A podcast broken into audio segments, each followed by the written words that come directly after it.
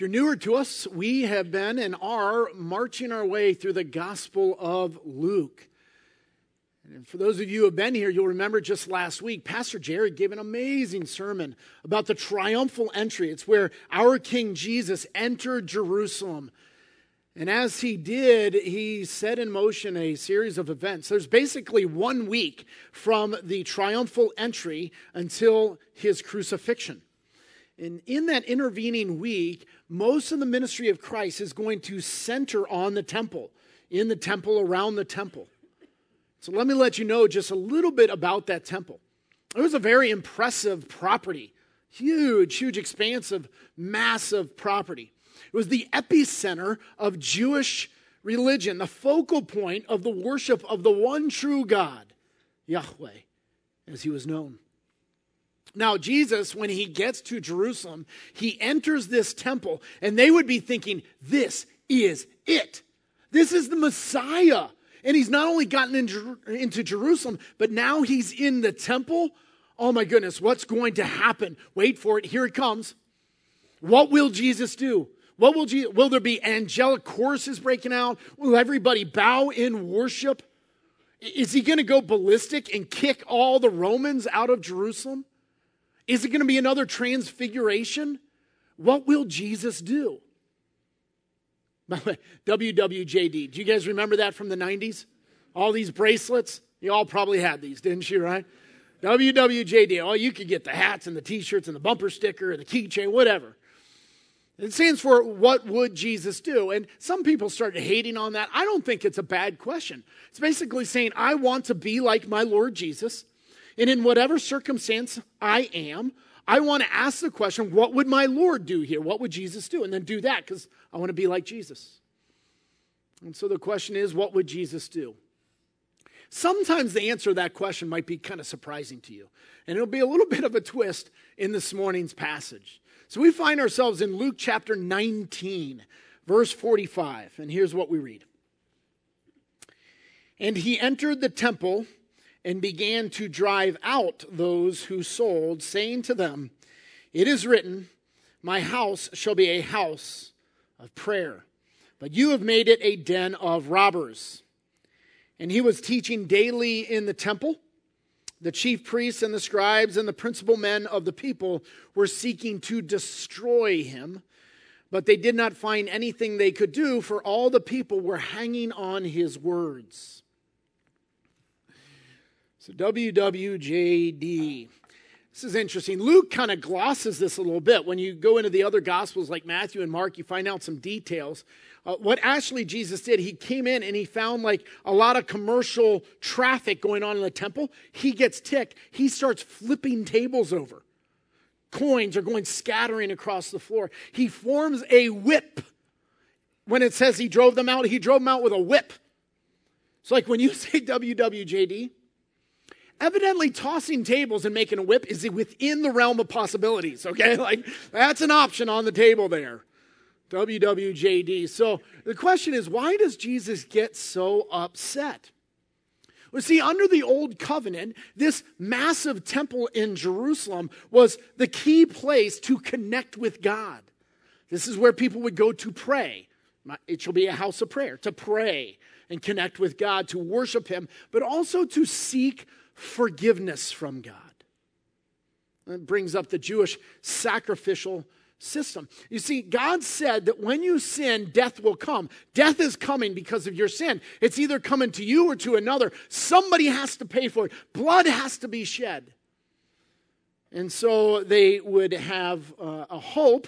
They would be looking forward to the Lamb of God who would come and once for all pay the price, pay the penalty for sin so that, our guilt would go to him and his blood would cover us. But until that one comes, until the Messiah would come, what they would do is they had uh, this kind of temporary system. What would happen is you go into the temple and basically, people are going honestly and they're going humbly and they're saying, God, I blew it again. I suck at life. I can't get it right. I keep screwing up. God, could I have grace? God, could I have mercy? God, would you allow my sin guilt to pass to this animal and that it could die in my place? That's what they're asking. Let its blood cover my sin. So the Jews sacrificed animals day after day, year after year, never fully satisfying the grace of God. Always just kind of kicking the can down the road to the future when the Messiah would come. It's like our sin is a cancer. And all we're doing is we're just kind of delaying the inevitable. We're just kind of keeping the cancer at bay. We're waiting for the real doctor to come who will finally cure it. These sacrifices were ongoing, waiting for the Messiah to set it right. So, the Jewish leaders, in light of this practice, they had like a eureka moment. Like the light bulb went on above them, and they went, Oh my goodness, this is sweet. We can make money off this. We can make bank off of this. We can leverage the people's guilt. We can leverage their desire to connect with God, and we can charge admission. They literally did that. There was a temple tax, like a cover charge, to just get into the building. You had to pay money. Now, when you get in, remember you're coming to make a sacrifice. So you need to buy a sacrifice uh, oftentimes, or you could bring one, right?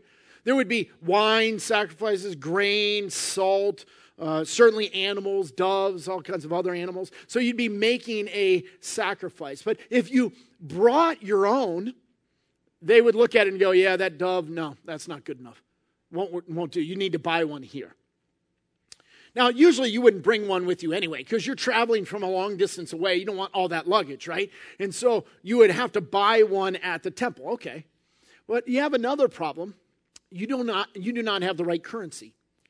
They took a very specific, the Hebrew shekel was the currency of the temple, and you probably had something else. And so they go, oh no, first you need to exchange your money before we'll take it.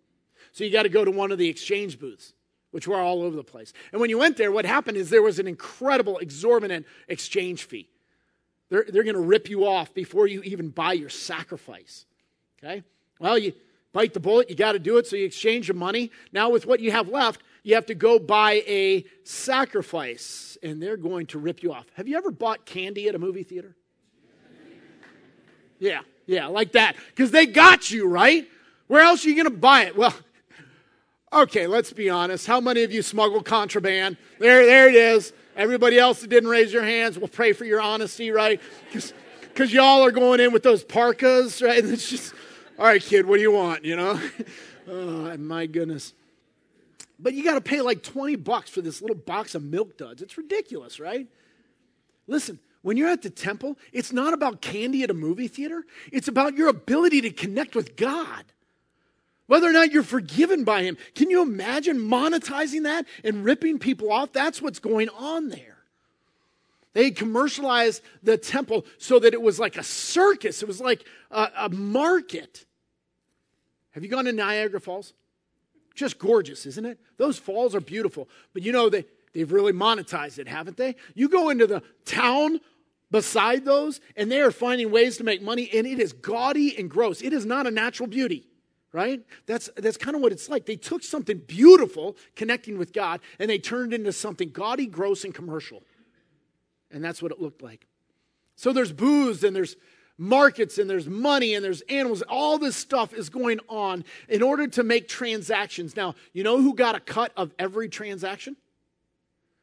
The Jewish religious leadership. They're making it on every table that's in there. It's corruption. It's saying, how can I use religion to extort money from people? That's what's going on there. And so here people are coming hurting and broken and messy and desiring to connect with God, and they are just ripping them off in the name of God. Now, do you see why Jesus got so ticked?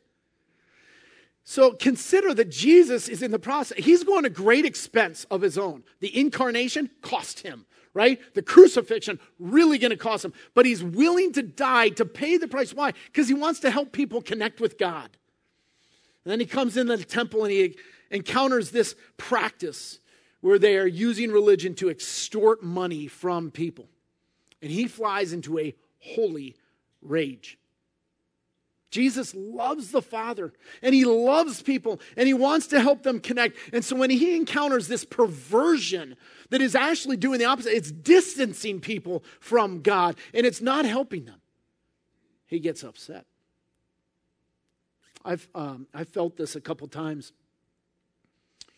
Sometimes people come to me and they say things like, Pastor Rick, I, have gone to church my whole life, but I, I've been coming here to redemption just the last couple months and and I finally heard the gospel and I finally connected with Jesus and I'm finally growing in a relationship with him. Part of that I love hearing that we've actually helped them. Let me give you a side note. We don't have a corner on the market. There's many good churches out there that are preaching the gospel and helping people. We're not unique in that way. But I get ticked in that moment because what I just heard is I heard somebody that's been going to church their whole stinking life every Sunday, going in hungry, wanting to connect with God, and nobody gave them the gospel? How is that? Why? What's going on? It's because somebody out there is more concerned with property and money and position instead of helping people connect with God. And I get ticked. But you got to know, like when it comes to Jesus, holiness, and Rick's, like they're very different, right? And so, so like Jesus has a very much higher standard, and he gets way more ticked than I do and he starts flipping tables. Now, imagine you move into a tough part of town. And there's a lot of gang activity there. That you're in some gang's turf where they're doing a lot of drug trade, and you don't like it, right? And so you start to disrupt their, their drug traffic. You know that gang's coming after you, right? They're not going to be cool with you messing with their, their turf, their property, their money, and their position. And so that's what's going to happen with the Jewish leadership. They are going to be coming after Jesus. They already have religious objections to Jesus. Now Jesus is messing with their property, their money, and their position. So they're going to be coming after him and they want to kill him. Listen, if Satan isn't messing with you, it's probably because he doesn't need to. But, but when you start to mess with Satan's stuff, he's going to come after you. And so these Jewish leaders want to kill Jesus, but they have a problem. The problem is that the people are surrounding him. They love Jesus. They're hanging on every word at this point. Oh, they'll be persuaded in another direction in about a week. But but at this point, they are hanging on every word. And so the Jewish leaders then are just looking for some opportunity to confront Jesus. And they they get it. And that's the rest of our passage. We now roll into chapter 20. Let's look at the first eight verses. Says, One day, as Jesus was teaching the people in the temple and preaching the gospel, the chief priests and the scribes with the elders came up and said to him, Tell us, by what authority do you do these things? Or who it is that gave you this authority? He answered them, I will also ask you a question. Now tell me, was the baptism of John from heaven or from man? And they they discussed it with one another, saying, If we say from heaven, he will say, Why did you not believe him? But if we say from man, all the people will stone us to death, for they are convinced that John was a prophet. So they answered him that they did not know where it came from. And Jesus said to them, Neither will I tell you by what authority I do these things. So they go up to Jesus and they're basically questioning his right, his authority, his position to do these things. And the basic question is like, who the heck do you think you are, man? Come in here, flip. You know, another way of putting it is, you're not the boss of me. You ever heard that phrase? You're not the boss of me, right? You think only little kids do it. In our house, we joke a lot. Shannon says it to me all the time. Right? hey, Shannon, would you be able to pick up? You're not the boss of me. At which point, I remind her that I'm her boss's boss. See, she's our women's ministry director. She reports to Jared, who reports to me. yeah, all the women just went, uh oh. yeah, guys, you know those times where you like win and lose at the same time? Yeah, that's one of those times every time. Never works out well for me. So, yeah, so they're basically saying, hey, you're not the boss of me. Who the heck do you think you are, Jesus? You understand there was a very well defined authority hierarchy in the temple. And this random Jesus guy just shows up and starts calling big shots. You can't do that. He's cutting in to their property and their money and their position. Who the heck do you think you are? Now, the, the question of authority is an important one. Listen, if anyone can just show up to the temple and say, I don't like this, and start flipping tables, that's going to be chaos. That's going to be anarchy. And of course, you're going to say, well, I felt led by God to do it. everybody says that, right? Can't just claim that God told you to do it. You have to have legitimate authority. We experience this in our church context at times. People show up, maybe they're new. And they, as soon as they show up, sometimes they want to tell us how we should be running our church. Or they, they say, hey, next Sunday, I want to give the sermon. Oh, God bless you. Uh, it, that's great. That's great. Uh, or they say, hey, I want to be an elder. And it's like, look, if your name is Messiah, okay. If not, not.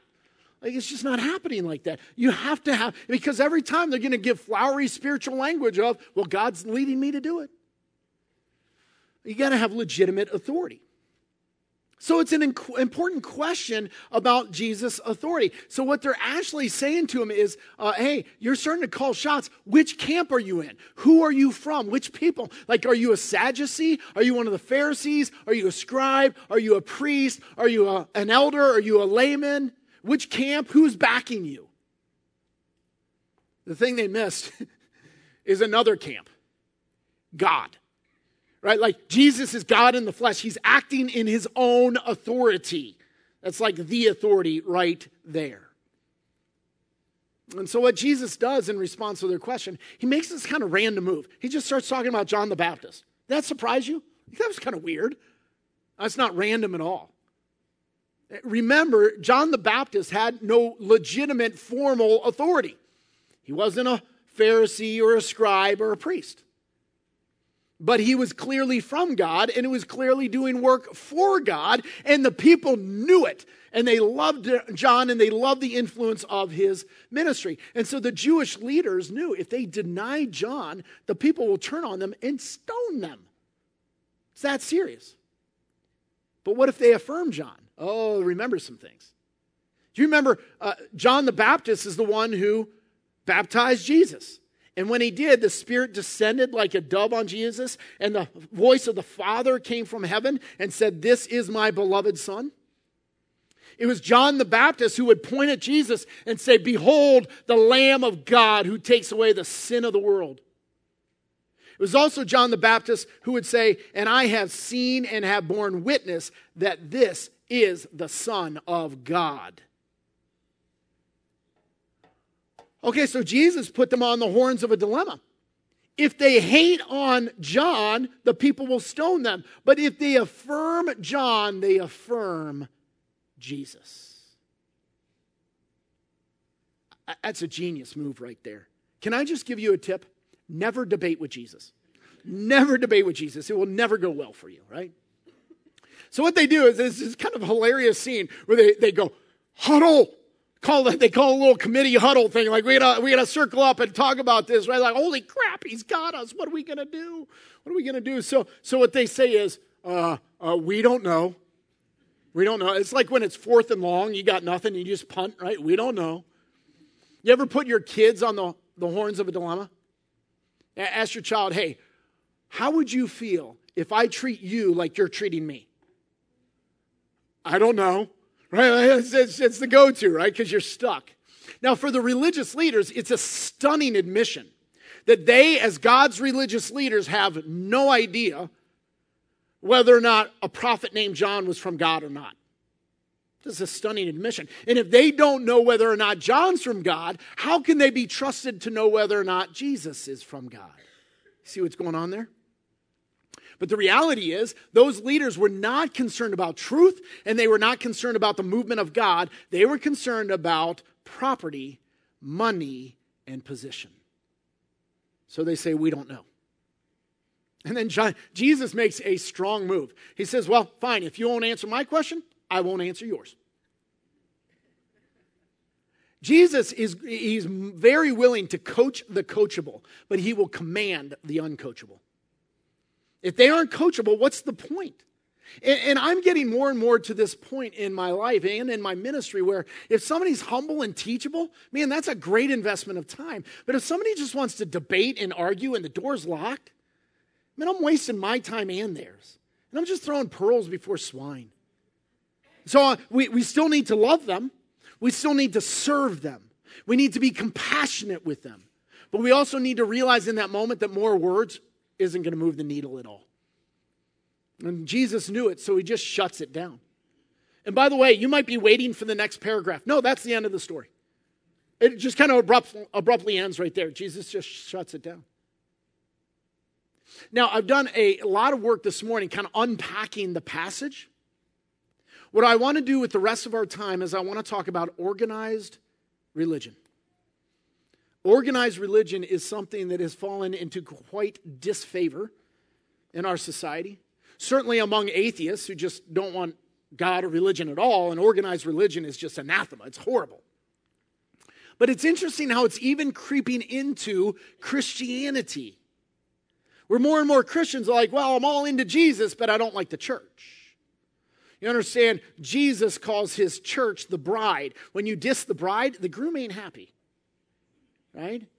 But a lot of people are saying things like that, where well, I'll just, it's just me and, and Pastor Pillow and Elder Sheets on Sunday morning, you know, or, or it's just me and my buddy. We'll just have a Bible study. We'll call that church. Or I've seen things like this on the internet. You can believe in God without attending places of worship. Faith is in the heart, and you can worship anywhere, anytime. Now, so you know, that's technically true. Those are all factual statements. But the sum total of them is to say you don't need to go to church. You just need Jesus without church. Anti organized religion. Now, the reality is, organized religion is not the problem, it is bad organized religion that is the problem. And bad organized religion is when it is all about property and money and position. And we're going to talk through those. But first, I want to empathize. Because I realize many of you have been stung by bad organized religion in the past. And you've been hurt by a pastor or by a church or by an elder. And I want you to hear very clearly Jesus doesn't like it either, to the point where he'll flip tables and make a whip. He doesn't like bad organized religion. And yes, there are bad churches out there, and yes, there are bad pastors out there. But the good news is that our faith is not in them. Our faith is in Jesus, and He's the perfect one. Now, nonetheless, Jesus doesn't let you off the hook with organized religion. He said, On this rock I will build my church. And then he appointed apostles, and the apostles appointed elders in, in his ministry. And then you find in the New Testament that we're supposed to submit to local church leadership. And there's church discipline and there's ordinances, and there's a collection of money, and there's the spending of money. By the way, everything I'm mentioning are things in the New Testament. That sounds to me like organized religion. Yeah, it's in there. It's in there. We should not be against organization. how many of you say this? I'm anti organized business. Yeah, you don't say that, do you? What if you invest in a business and you come to find out, yeah, we don't like organization here? Yeah, I'm not investing in you, right? That's just bad business, right? The point of organization is simply to make something more effective, more efficient, make it better at doing its purpose. The question is, what's the purpose? What's the goal? That's the issue. And for the Jewish leaders, the purpose, the goal was property, money, and position. That leads to bad organized religion. But when you go to church, even though there are some bad churches out there, I grant that. But the way it's supposed to work is it's all about helping messy, broken, hurting people who feel very distant from a holy God and helping them connect helping them grow, helping them heal, helping them worship, and you're blessing the people and you're serving God. And that is such a worthy goal. And can I tell you, it's so worth it? Let's make it organized, let's make it more effective. That's a good goal. We're not anti organized religion. We're anti bad organized religion. And what I'm begging you is don't throw the baby out with the bathwater. Let me ask you this Have you ever gone to a restaurant and had a bad meal, bad experience? You found a bad restaurant? Did you swear off restaurants? You didn't, did you? You just assumed, no, this is a bad one. We won't go here anymore. We'll go to a different restaurant. And so that's what you got to do with church. You find a bad one, you swear off that church, not churches. You find a good one. How do you find a good one? How can you tell? Well, it, it, we're going to work through property, money, and position then. To figure that out, let's first talk about property. Our faith is in our Lord, not in our land. Okay? Church is built out of flesh and bone, not brick and mortar. You are not sitting in a church right now. You are seated as a church. The church is not around us, the church is sitting in front of me. It's flesh and bone. And so when you know the difference, listen, when your house burns down, hope it doesn't happen, your house burns down, but your family lives. You go, man, the house is a huge loss, but praise God, our family lived. You understand the difference between your family and the structure in which your family lives. This is our family. This building around us is just a, a, a house, it can come or go. Now, some churches miss that and they deify the building, and it's all about the building, and they serve the property, and that's bad organized religion. And we're going to have to be very careful, Redemption family, because as our ministry is growing, we just put up more brick and mortar. And we've got to be very careful as we get into that shiny new toy that it doesn't become about a building, that it stays about Jesus and people, and that's it. And the brick and mortar is just there to serve kingdom goals. That's it. That's property. Now let's talk about money. Let me just be honest with you. Conducting a ministry takes money, especially one of this size. But here's a question do we use money to facilitate worship, or do we use worship to facilitate money? That's what the Jewish leaders did. They used worship to raise money. No, no, we take money and we help people worship. That's very different. How much do we charge people to connect with God? Zero. Connecting with God should be free, and it is. Now, granted, in the New Testament, yes, there are passages that command the disciples of Jesus to support their church. Yes. And as members, when you go through membership, if you commit in covenant, then you're committing to support the ministry of your church. Do you know what, to what degree, what percentage? We don't say. Do you know how we track? We don't have a mechanism for tracking. Like we don't call up members, you're falling behind. We don't have a mechanism like that. And the reason why is because we want people to give out of joy and gratitude and worship and vision. We don't want people giving out of duty and guilt and obligation. I'd better give or I can't connect with God. Uh uh-uh. uh That's not why. That's not why. You see, organized religion can be either good or bad. Now, it takes money, but the question is another question is is the money being used to enrich the kingdom of God or is the money being used to enrich the religious leadership? And uh, I've seen it go in both directions. Let me, let me make it personal for just a sec. Uh, we are not technically, by the technical definition, we're not a megachurch. We're growing quick. We might be there. Who, care, who cares?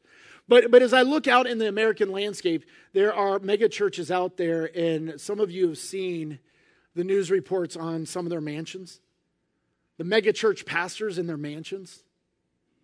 So, you know, I, I live in a, a ranch in Kent that's 1,250 square feet. There's my mansion. Uh, maybe you have heard of some of these megachurch pastors who have their own private jet. Uh, my private jet is a 10 year old Chevy pickup truck. and I love it. Have you heard of preachers in sneakers? It's on Instagram, Preachers and Sneakers. Oh my goodness. And it, uh, uh, it basically catalogs uh, some of these megachurch pastors who wear sneakers on stage to open the Word of God. And those sneakers, uh, one pair worth 500 to $5,000. Couldn't imagine. I wear Chucks. I just want you to know uh, uh, we are committed to using money to facilitate worship, not using worship to facilitate money. That's money. Now let's talk lastly about position. there is a cult of personality that has crept into modern Christianity, and it's sickening. There is one cult of personality in our church. It's all about Jesus. That's the personality we surround. And, and so sometimes you got to ask questions like who is the big deal at the church? Is the big deal Jesus or is it the pastor? Are we building a brand around a pastor or are we building the kingdom of God? This is why my name will never appear on the sign out front. Because it's not about me, it's about Jesus. Does it all revolve around a pastor? Hey, let me be honest with you about something. I, I quite likely won't meet with you. There it is. People call up, I've got to meet with Pastor Rick. Uh, here's the thing I'm just a man. I, am not, I, it's not that I won't meet with you out of pride, it's out of humility. I'm just a man. I'm very limited in my time, and I've got a family I'm called to minister to as well. And, and, and I can't possibly do it all. In fact, I'm not called to. Uh, listen, if you have to meet with me, that's because I'm your Savior. And now you got another problem, a much bigger problem than you thought to begin with. That's why we have awesome associate pastors. We've got a great staff team. We've got great elders and lay members of the congregation. Yes, you need to meet with a human being. You need the body of Christ, the priesthood of all believers. I'm just a dude. And so, one of the questions we can ask then is do at a church, when we're, we're judging organized religion based on position, do the leaders serve the people or do we use the people to serve the leaders? See, Jesus loves people and used his position. When organized religion goes bad, we love position and we use people. See how that flipped? This was clarified to me by the greatest movie of all time, Braveheart, right? So watch this clip, if you will.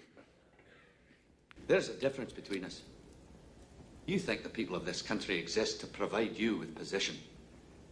I think your position exists to provide those people with freedom. And I go to make sure that they have it. You feel that difference? You think the people exist to provide you with position. I think your position exists to provide them with freedom. The reason why I love Braveheart is because if it's not Scottish, it's crap. Uh, but also, uh, that is that just mimics the gospel. You understand, Wallace is a Christ figure in that movie.